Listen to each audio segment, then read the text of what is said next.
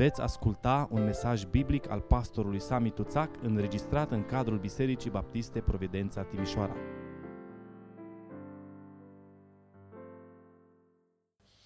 Continuăm în dimineața aceasta seria de mesaje din Epistola apostolului Pavel către Efeseni. Am intitulat această serie de mesaje Efeseni, Epistola Bisericii.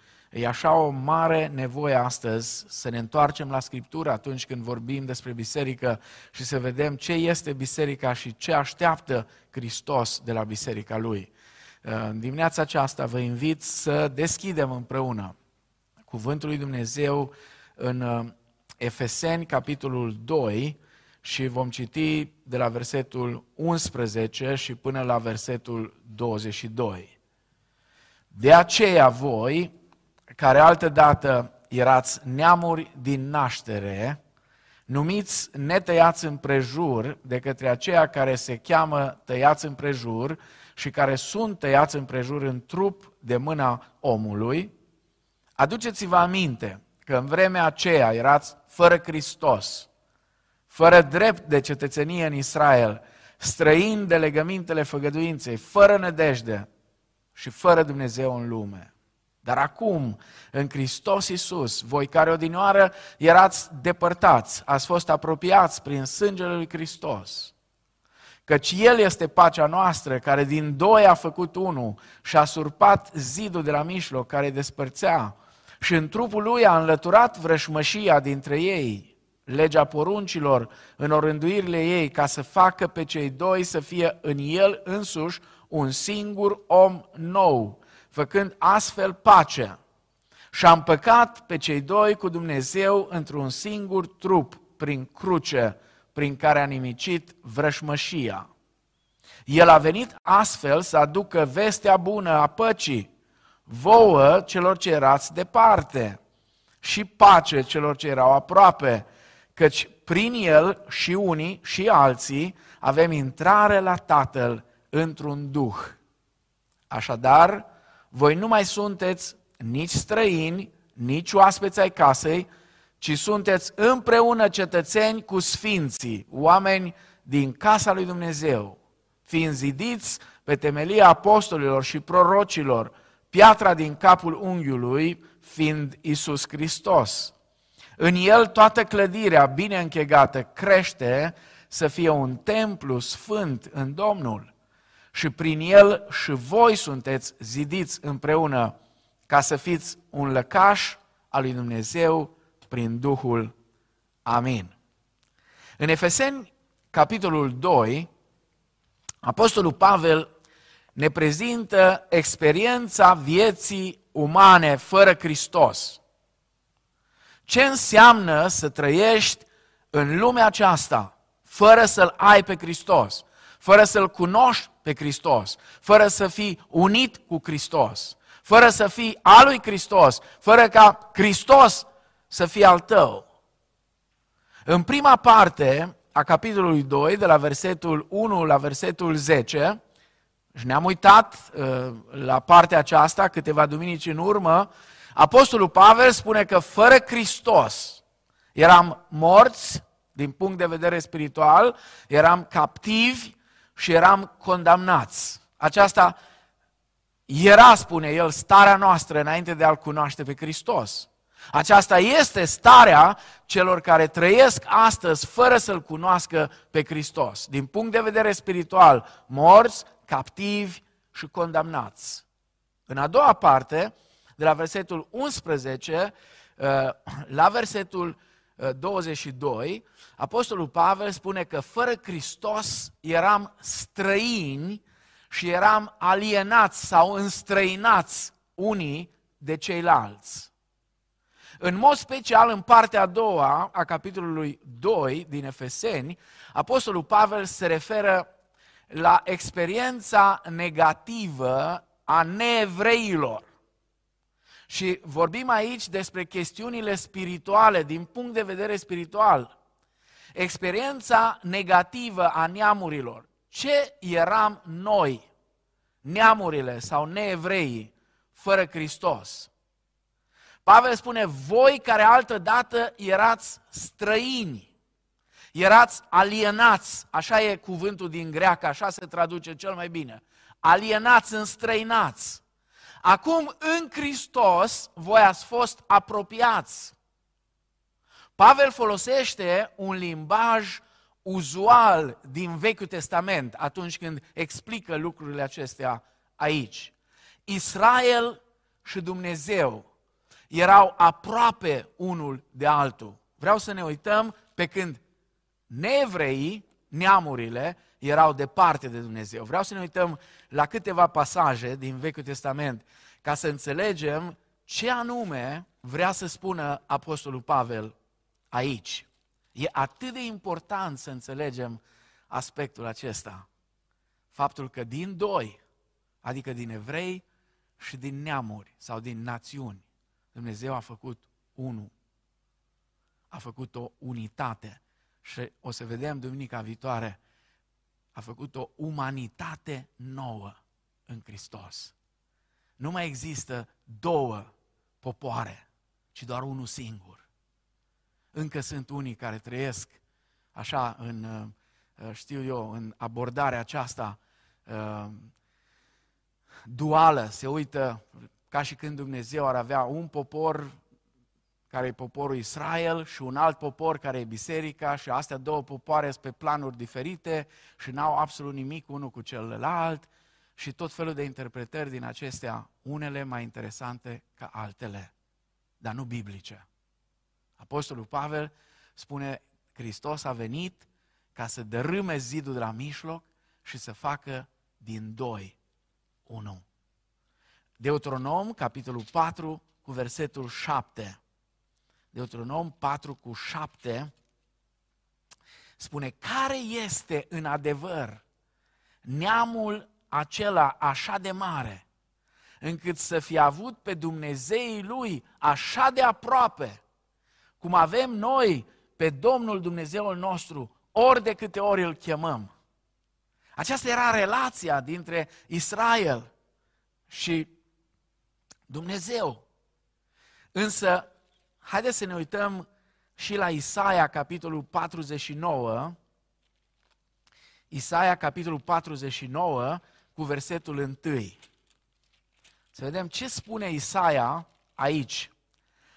Spune, ascultați-mă, ostroave, luați aminte, popoare depărtate. Dumnezeu m-a chemat din sânul mamei și m-a numit de la ieșirea din pântecele mamei, popoare depărtate.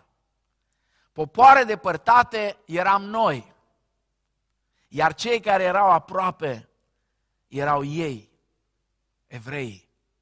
De aceea Apostolul Pavel spune aici în versetul șaptesprezece, El, adică Hristos, a venit astfel să aducă vestea bună a păcii, vouă celor ce erați departe și pace celor ce erau aproape. Națiunile erau departe, era nevoie să fie chemate de departe. Și pentru asta a venit Hristos, ca să aducă vestea bună a păcii și a apropierii noastre de Dumnezeu și unii de alții. Acum, apropierea de Dumnezeu este posibilă pentru fiecare creștin prin Hristos. Este un mare privilegiu pe care uneori îl socotim așa ca pe ceva normal, de la sine înțeles, și nu știm să-l apreciem. Nu știm să apreciem privilegiul acesta al apropierii de Dumnezeu. Ce privilegiu fantastic avem! Mai este oare vreun popor ca și noi ca să cheme pe Dumnezeii lui așa cum putem să-l chemăm noi pe Domnul ori și când avem nevoie? E fantastic. Avem așa un privilegiu extraordinar. Dumnezeul nostru, spune Apostolul Pavel, și de fapt, uitați, licărirea aceasta se vede inclusiv în Vechiul Testament. Dumnezeul nostru nu păstrează distanța. Dumnezeul nostru nu are nevoie de un ritual complicat sau de un protocol sofisticat pentru a ne permite apropierea de El. Prin Domnul Iisus Hristos și cu ajutorul Duhului Sfânt, noi avem acces imediat la El. Căci prin El și unii și alții avem intrare la Tatăl într-un Duh. Dumnezeu să ne ajute să profităm de acest privilegiu și să ne încurajăm mereu unii pe alții să-l folosim. Avem privilegiul acesta ca în numele Domnului Iisus Hristos să venim la Tatăl direct. N-avem nevoie de alții intermediari. Mă uit la cât de mult complică unii creștini protocoalele acestea de apropiere de Dumnezeu. În loc să meargă direct la Dumnezeu în numele Domnului Iisus Hristos și prin Duhul Sfânt, se duc la Maica Domnului. Maica Domnului, vorbește tu cu Domnul Iisus ca să mă asculte, că vreau să nu știu ce. Se duc la sfinți și încearcă tot felul de protocoale, se duc la preoți sau la pastori sau eu știu, la cei intermediari, la proroci care să le intermedieze intrarea la Tatăl. Nu este niciun fel de protocol. E simplu. În numele Domnului Iisus Hristos și prin Duhul Sfânt care locuiește în noi. Cele mai mari comori pe care Dumnezeu le-a pus în noi atunci când am fost mântuiți. Iisus Hristos, Fiul și Duhul Sfânt. Și prin această comuniune care noi avem cu Fiul și cu Duhul Sfânt intrăm în prezența Tatălui. Și așa de frumos. Atunci când te simți singur, ce faci? Atunci când ești bolnav, atunci când n-ai pe nimeni aproape, atunci când ai de luat o decizie și nu știi încotro să te duci, ce faci? Te apropii de Dumnezeu și spui, Doamne, vorbește-mi. Și deschizi cuvântul lui Dumnezeu și te luminezi dintr-o dată. Pentru că Dumnezeu îți vorbește. Și apoi Dumnezeu, când ești cu El într-o relație intimă de părtășie, prin Duhul îți vorbește și te luminează și îți spune și îți dă direcția. E atât de fantastic. Și uneori suntem atât de săraci spiritual, pentru că nu folosim privilegiul acesta extraordinar. Eram departe, dar să nu mai trăim ca și când am fi departe. Acum suntem aproape.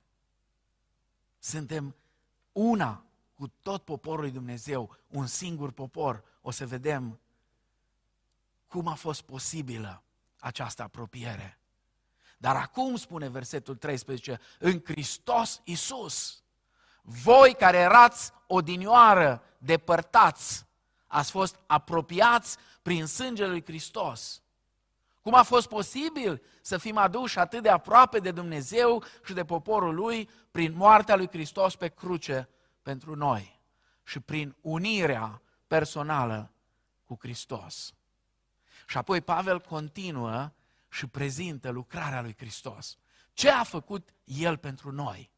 Versetul paisprezece. Căci El este pacea noastră, care din doi a făcut unul și a surpat zidul de la mijloc care îi despărțea. Cum a făcut El ceea ce a făcut pentru noi? Spune, a rupt zidul de la mijloc. Vă amintiți? Data trecută am povestit ce era cu zidul acela. Era templu așezat sus, sus, la înălțime, pe munte, să se vadă de la distanță. Și la nivelul temeliei templului era curtea preoților. Și apoi, după curtea preoților, era curtea bărbaților. Sau curtea lui Israel, cum îi se mai spunea. Și apoi era curtea femeilor. Și apoi era un zid. Un zid. Și de la zidul acela paisprezece trepte coborai în jos, la un alt zid. Și zidul acela nu era mai mare de un metru jumate, al doilea zid. Dar din loc în loc, foarte vizibil, în cele două limbi de circulație internațională de atunci, în greacă și în latină, era scris: cine trece este mort. Dacă ai îndrăznit să treci, ai murit. Și abia dincolo de zidul acela era curtea neamurilor. Neamurile erau departe, de departe vedeau strălucirea templului, dar nu aveau niciun acces acolo. Și acum apostolul Pavel spune: în Hristos Dumnezeu a rupt zidul acela de la mijloc. Hristos și-a vărsat sângele pe cruce, s-a oferit pe sine. De aceea El este pacea noastră. Și pentru că El este pacea noastră, El a rezolvat atât problema înstrăinării noastre față de Dumnezeu, cât și problema înstrăinării noastre față de poporul lui Dumnezeu. Haideți să vedem în dimineața asta cum a făcut Hristos această lucrare. Cum a făcut-o? În primul rând, spune în versetul cincisprezece, în prima parte, a înlăturat legea poruncilor. În trupul lui a înlăturat vrășmășia dintre ei, legea poruncilor în orânduirile ei. O afirmație șocantă de-a dreptul. Vă rog să rețineți. În trupul lui a înlăturat vrăjmășia dintre ei, virgulă e aici, legea poruncilor. Adică în ce consta vrăjmășia sau ce anume făcea vrăjmășia dintre ei să fie atât de mare? Legea poruncilor, spune. Și a înlăturat-o. Legea poruncilor în orânduirile ei, a înlăturat-o. Cum este posibil să spună apostolul Pavel așa ceva? Cum se împacă această afirmație uluitoare de-a dreptul cu o altă afirmație la fel de uluitoare pe care o face Domnul Iisus în predica de pe munte? La Matei, capitolul cinci, cu versetul șaptesprezece. Și la o, o privire neatentă am putea ajunge ușor la concluzia că apostolul Pavel efectiv îl contrazice pe Domnul Iisus. Matei cinci, cu șaptesprezece: să nu credeți că am venit să stric legea sau prorocii. Am venit nu să stric, ci să împlinesc, spune Hristos.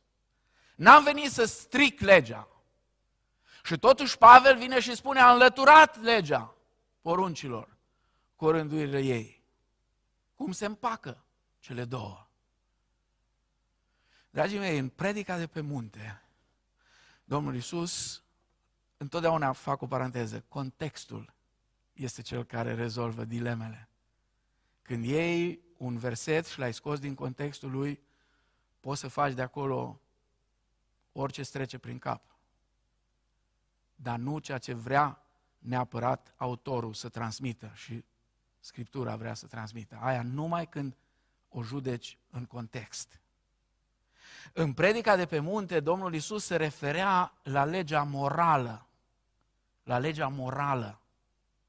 Aici, în Efeseni, apostolul Pavel se referă la legea ceremonială și la, în principal, la circumcizie sau tăierea împrejur, cum traduce Cornilescu la noi, care era, de fapt, principala deosebire fizică și vizibilă între evrei și neamuri. Spune în versetul unsprezece: de aceea voi, care altădată erați neamuri din naștere, numiți netăiați împrejur. Ați auzit expresia asta? Unii, unii, în prostia lor, o folosesc și astăzi, cu privire la cei care nu sunt pocăiți ca și noi, așa cum înțelegem noi pocăința. Pentru că eu am convingerea că sunt și alți oameni pocăiți, care poate înțeleg pocăința un pic diferit de cum o înțelegem noi, dar sunt tot pocăiți. Oameni care se pocăiesc și care îl urmează pe Domnul, chiar dacă nu după canoanele noastre. A știu, noi nu avem canoane. Evanghelicii, noi nu avem tradiții, noi doar facem lucrurile așa cum le făceam dintotdeauna. Și folosim această expresie jignitoare: ne tăiați ăștia împrejur. Da? Această expresie, într-adevăr, evrei o foloseau ca și o expresie prin care îi jigneau pe ceilalți. Îi jigneau.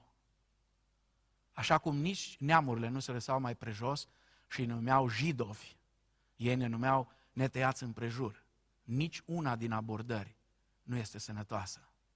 Nici una.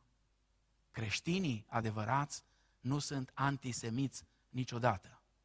Evreii neîntorși la Domnul au dreptul să fie uh, anticreștini din prostie. Din prostia lor, aia le dă dreptul. Dar odată ce se luminează și se întorc la Domnul Iisus Hristos, îi iubesc pe creștini.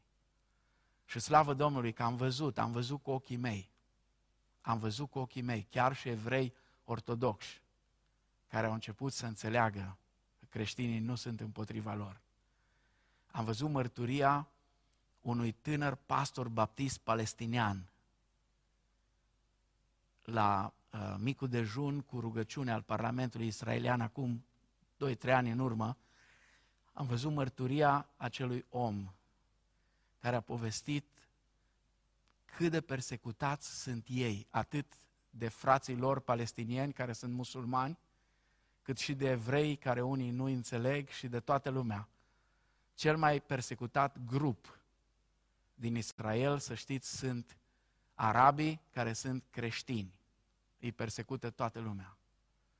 Și el spunea că în ultimii ani apărătorii cei mai mari ai lor sunt evreii ortodoxi. Pentru că mulți dintre ei au înțeles că adevărații creștini nu sunt antisemiți, nu sunt împotriva lor. Dar vedeți, zice, altădată erați neamuri numiți netăiați împrejur. Îi batjocoreau, zice, de aceia care se cheamă tăiați împrejur și care sunt tăiați împrejur de mâna omului. Aici Pavel se referă la asta, la legea ceremonială, la circumcizie, la jertfele rituale, la regulile acelea dietetice, la, la, la regulile curăției, care guvernau efectiv relațiile sociale. Și din păcate, unele din aceste reguli au fost aduse și în biserică. Și Apostolul Pavel este foarte supărat pe asta. Și dacă astăzi Apostolul Pavel ar veni prin bisericile noastre evanghelice, pe aici prin România, la baptiști sau la penticostali, sau la creștini după Evanghelie, sau eu mai știu la care, s-ar lua cu mâinile de cap. Și sunt convins că ar spune exact aceleași lucruri care le-a spus și atunci fraților din Colose. Coloseni, capitolul doi, cu versetul unsprezece. În el ați fost tăiat împrejur, nu cu o tăiere împrejur făcută de mână, ci cu tăierea împrejur a lui Hristos, în dezbrăcarea de trupul poftelor firii noastre pământești. Există astăzi o grupare de creștini care vor să fie un fel de mesianici, nu știu cum, și acum au găsit ei că cea mai interesantă abordare este să se taie împrejur, să se circumcidă, să sune din șofare, să facă tot felul de, de, de eschibiții din acestea despre care Apostolul Pavel spune că nu au nimic de a face cu Evanghelia Harului. Și apoi încearcă să impună așa un fel de struț-o cămilă, un creștinism după niște reguli vechi testamentale. Ar spune John Stott, cea mai mare prostie care o poate să facă un creștin este să încerce să trăiască viața creștină din nou legământ după regulile din vechiul legământ.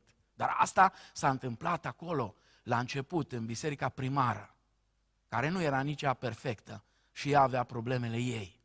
Și la Colose, Apostolul Pavel le spune așa: nimeni dar să nu vă judece cu privire la mâncare sau băutură. Se judecă azi creștinii cu privire la mâncare și băutură? Din plin. Din plin se judecă. Sau cu privire la o zi de sărbătoare. Se judecă? O, da. Cu privire la o lună nouă sau cu privire la o zi de sabat, care sunt umbra lucrurilor viitoare, dar trupul este Hristos.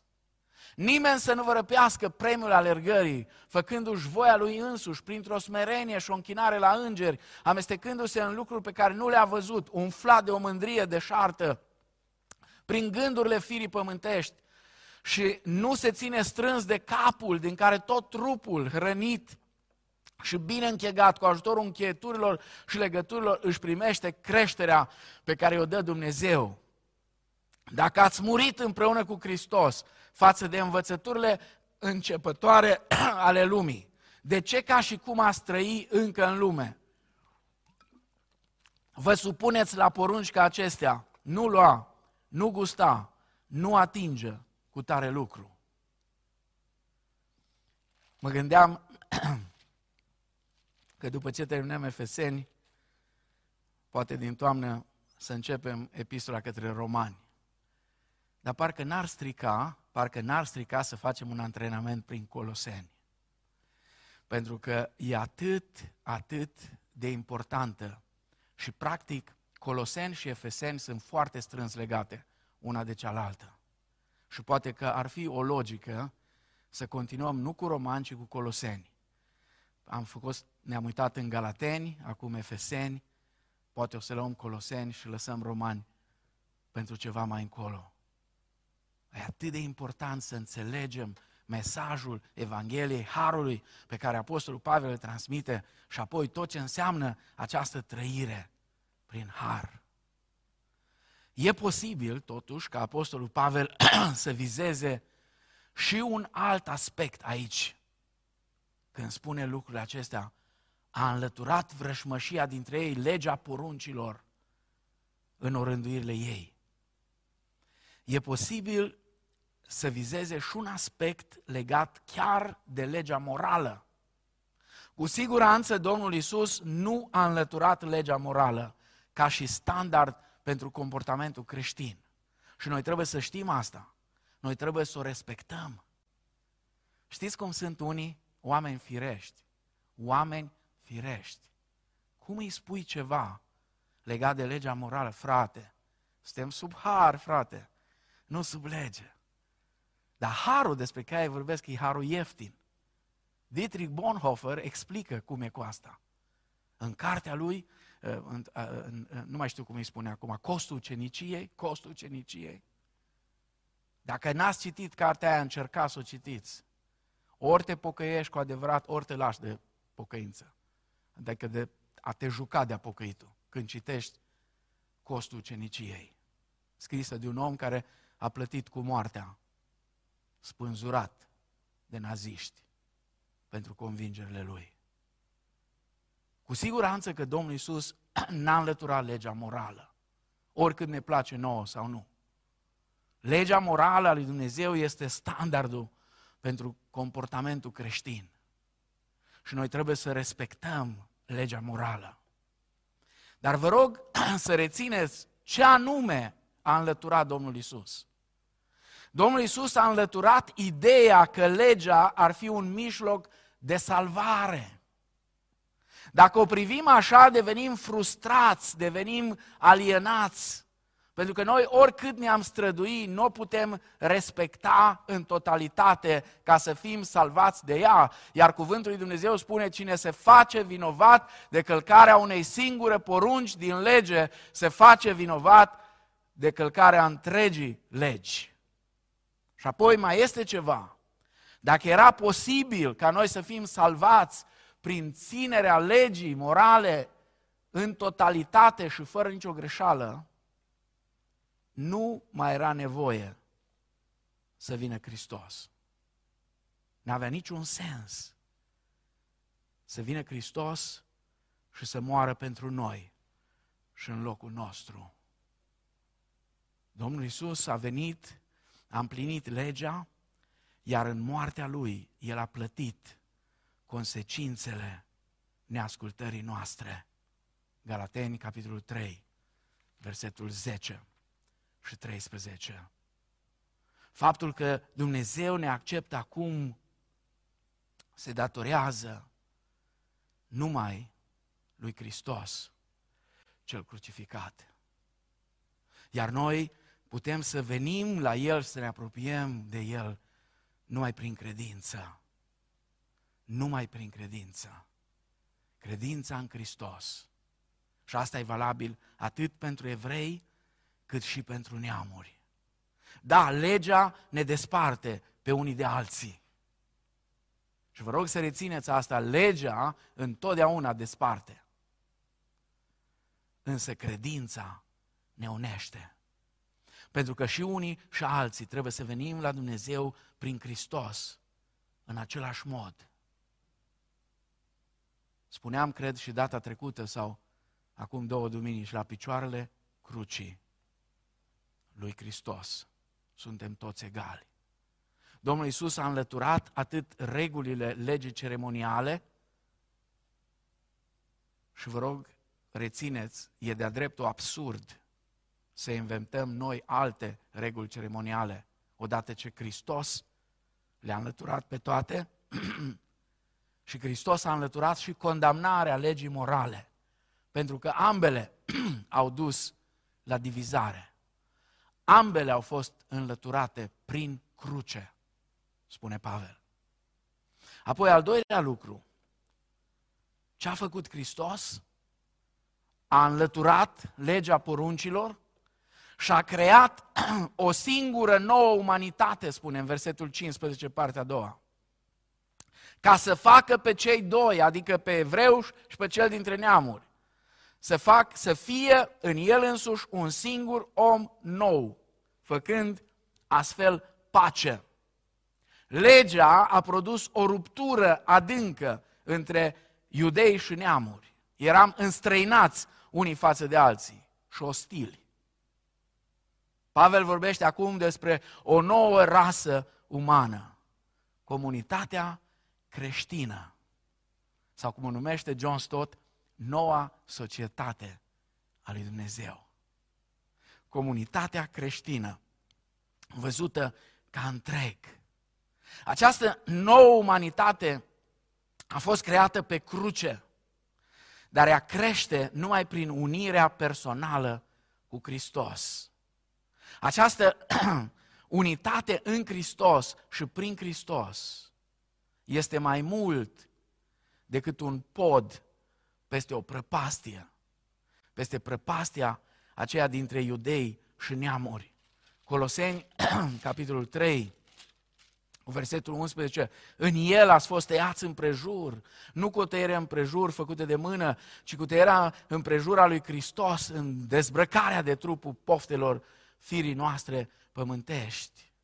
Pavel spune că această unitate înlătură și diferențele bazate pe, pe sex sau pe statut social. Galase, Galateni, capitolul trei, cu versetul douăzeci și opt, nu mai este nici iudeu, nici grec, nu mai este nici rob, nici slobod, nu mai este nici parte bărbătească, nici parte femească, fiindcă toți sunt una în Hristos. Aici nu este vorba despre înlăturarea diferențelor umane.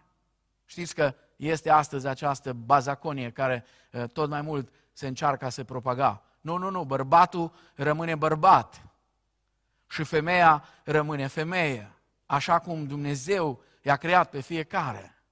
Nu trebuie să fim în confuzie, nu trebuie să încurajăm această așa zisă confuzie, o confuzie indusă.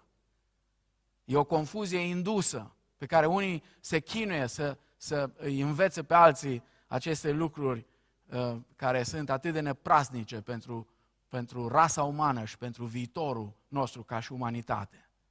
Bărbatul rămâne bărbat și femeia rămâne femeie, iudeul rămâne iudeu și cel dintre neamuri rămâne tot dintre neamuri. Eu tot român sunt, nu m-am făcut dintr-o dată evreu în sensul uh, acesta național. Numai pentru faptul că, eu știu, am luat șofarul și sun la șofar și m-am tăiat împrejur și mi-am pus un ștergar pe cap. Și cu asta gata, dintr-o dată îs evreu. Nu există așa ceva. Rabin, nu știu care, am văzut tot felul. Am întrebat pe cineva, bă, ce rabin e ăsta? Ei, zice, cine l-a făcut? Cine l-a făcut rabin? El s-a făcut. El. Pe ce, e greu? Nu-i greu să te faci singur tot ce-ți trece prin cap. Dar problema e la alții, nu la ăia care... Acolo sunt probleme de altă natură, care trebuie cercetate cu atenție. Problema este la cei care stau și se uită și urmează asemenea uh, lucruri care nu au niciun suport în Sfânta Scriptură. Noi rămânem dintre neamuri. Și când are loc la Ierusalim, în Faptele cincisprezece... este prezentat primul, primul congres creștin, prima adunare mare creștină. Acolo se spune foarte clar, iudeii aveau niște reguli și alea trebuia respectate de ei, iar cei dintre neamuri trebuia să respecte niște lucruri. Sunt atât de clare lucrurile acestea. Atunci totuși ce înlătură Hristos? Ce înlătură? Înlătură lipsa de egalitate înaintea lui Dumnezeu. Amintiți-vă întotdeauna curțile acelea de la templu. Curtea preoților, curtea lui Israel, adică a bărbaților numai. N-aveau ce să caute femeile în curtea aceea. Apoi venea curtea femeilor și apoi afară, departe, venea curtea neamurilor. Și acum Pavel zice în Galateni trei cu, cu uh, cât am citit, trei cu, să nu vorbim, douăzeci și opt, da? Zice, acum nu mai este nici iudeu, nici grec, nici rob, nici slobod, nici bărbat, nici femeie. În sensul acesta spiritual, al privilegiului, apropierii față de Dumnezeu.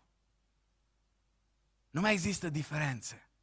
Acum cu toții suntem egali înaintea lui Dumnezeu. Întrebarea mea este, oare am înțeles noi ce privilegii avem în Hristos? Știți care e durerea mea de ani de zile? Vă spun deschis. Deschis vă spun. Am suferit ca păstor de ani de zile.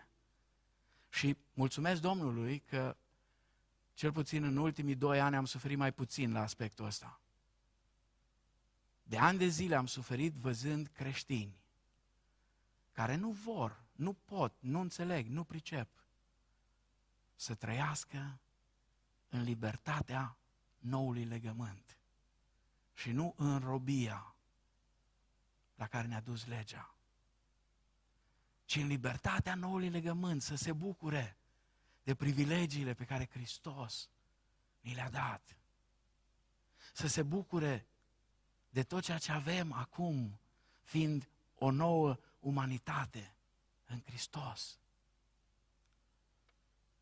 Mă rog ca Domnul să lucreze în inimile noastre, să fim un pic mai puțin așa închistați și întristați și sunt mai multe cuvinte care îmi vin acum, dar unii m-ați judecat dacă aș spune, dar suntem așa de nefericiți arătăm uneori.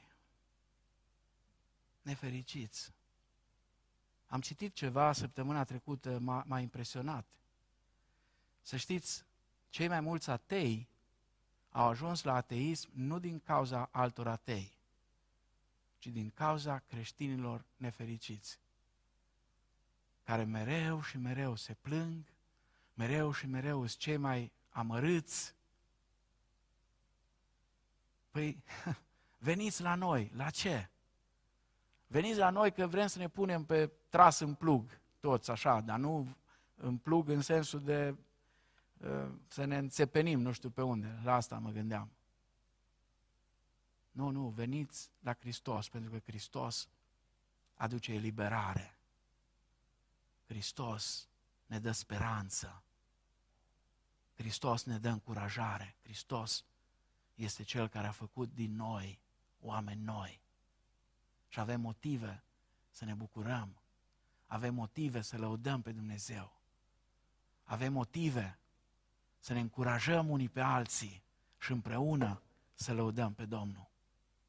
Ultimul lucru zice, am păcat pe iudeu și pe cel dintre neamuri. Versetul șaisprezece. Și am păcat pe cei doi cu Dumnezeu într-un singur trup, prin cruce, prin care a nimicit vrășmășia.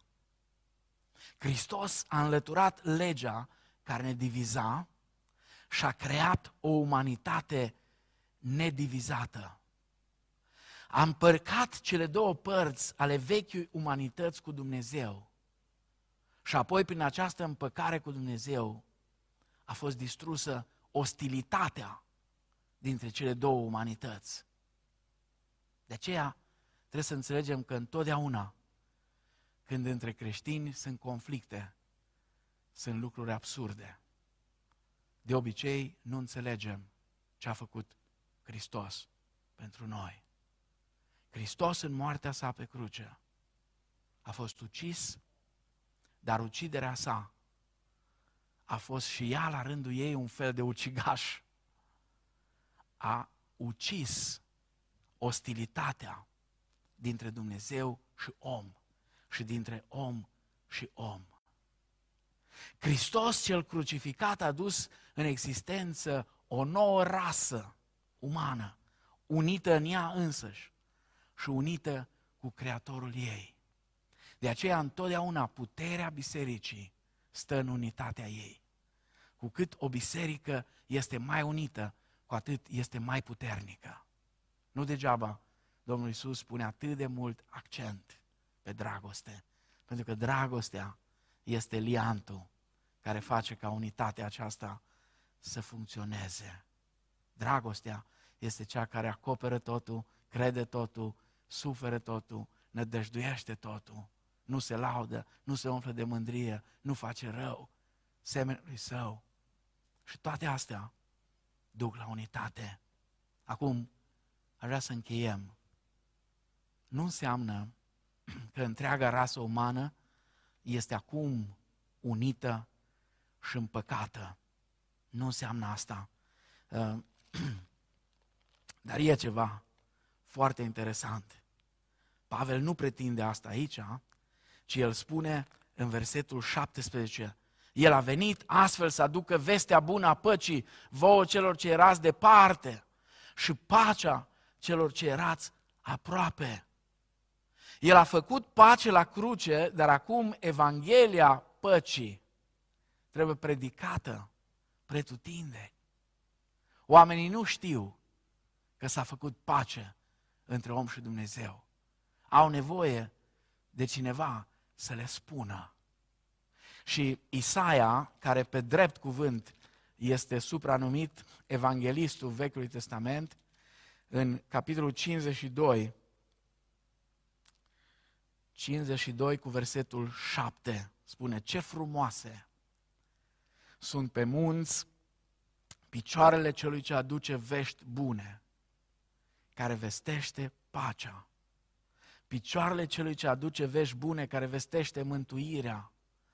Picioarele celui ce zice Sionului: Dumnezeul tău împărățește. Ce frumoase sunt picioarele celor ce vestesc pacea. Ce frumoase sunt picioarele celor care vestesc Evanghelia, împăcarea omului cu Dumnezeu. Nu e suficient pentru ca oamenii să ajungă să se bucure de această pace, nu e suficient că Hristos a rezolvat problema asta. Noi trebuie să mergem și să spunem. Evanghelia păcii trebuie predicată, trebuie împărtășită pretutindeni, pentru că oamenii nu știu. Și cine trebuie să o facă? Îngerii? Nu îngerii. Noi, cei care am fost împăcați. Mesajul acesta al păcii se duce mai departe prin noi, cei care am fost împăcați. Iar prin noi, cei care am fost împăcați cu Dumnezeu, Hristos însuși continuă să proclame pacea pe care El a realizat-o la cruce. Căci prin El și unii și alții avem intrare la Tatăl într-un Duh. E fantastic ce spune aici. Nu ne bucurăm doar de împăcare, ci și de intrare. Mă uitam ieri, am văzut un titlu, nu l-am deschis, o să-l deschid mâine. Duminica nu mă ocup cu din astea. Cum poți să mergi în audiență la domnul primar, Dominic Fritz, Samuel, îl cheamă și Samuel.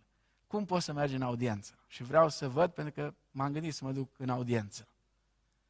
Cuvântul de aici, și unii și alții avem intrare la Tatăl într-un Duh. Cuvântul acesta, intrare, prezintă ideea unei audiențe, nu la un primar, ci la un rege. Căci prin Hristos și unii și alții, adică și evreii și neamurile, avem audiență, avem deschis la audiență în fața regelui regilor. Și încă ceva aici, pentru că unii știu că sunteți foarte atenți la toate lucrurile frumoase. Știți ce face Pavel aici în versetul optsprezece? Dezvăluie puțin, puțin din misterul Trinității. Unde-i Trinitatea în Biblie? Spun unii. Uite-o chiar aici. Sigur, sunt și alte versete, dar uite-o chiar aici. Misterul Trinității ne este prezentat atât de simplu. Prin Fiul și într-un Duh venim cu îndrăzneală la Tatăl, în audiență. Prin Fiul și într-un singur Duh venim la Tatăl în audiență. Numai că, știți ceva? Apostolul Pavel vorbește aici despre audiența noastră la Tatăl împreună. Nu venind pe rând, ci împreună, noi ca și trup al lui Hristos. E atât de important să venim la Tatăl fiecare dintre noi, dar e fantastic să venim împreună, să ne apropiem de Tatăl. Haideți, haideți, nu vă fie teamă, apropiați-vă, mie îmi place mișcarea și nu sunt deranjat dacă cineva vine și se mișcă, mai degrabă sunt deranjat de uh, uh, timpuri goale, când nu se întâmplă nimic. Uh, e, e foarte bine să curgă totul, toată închinarea noastră. Pentru că ce urmează să facem acum este un exercițiu practic. Prin cântare, toți îl lăudăm pe Domnul și intrăm în audiență la tronul de har și îi spunem ceea ce vrem să-i spunem. Amin.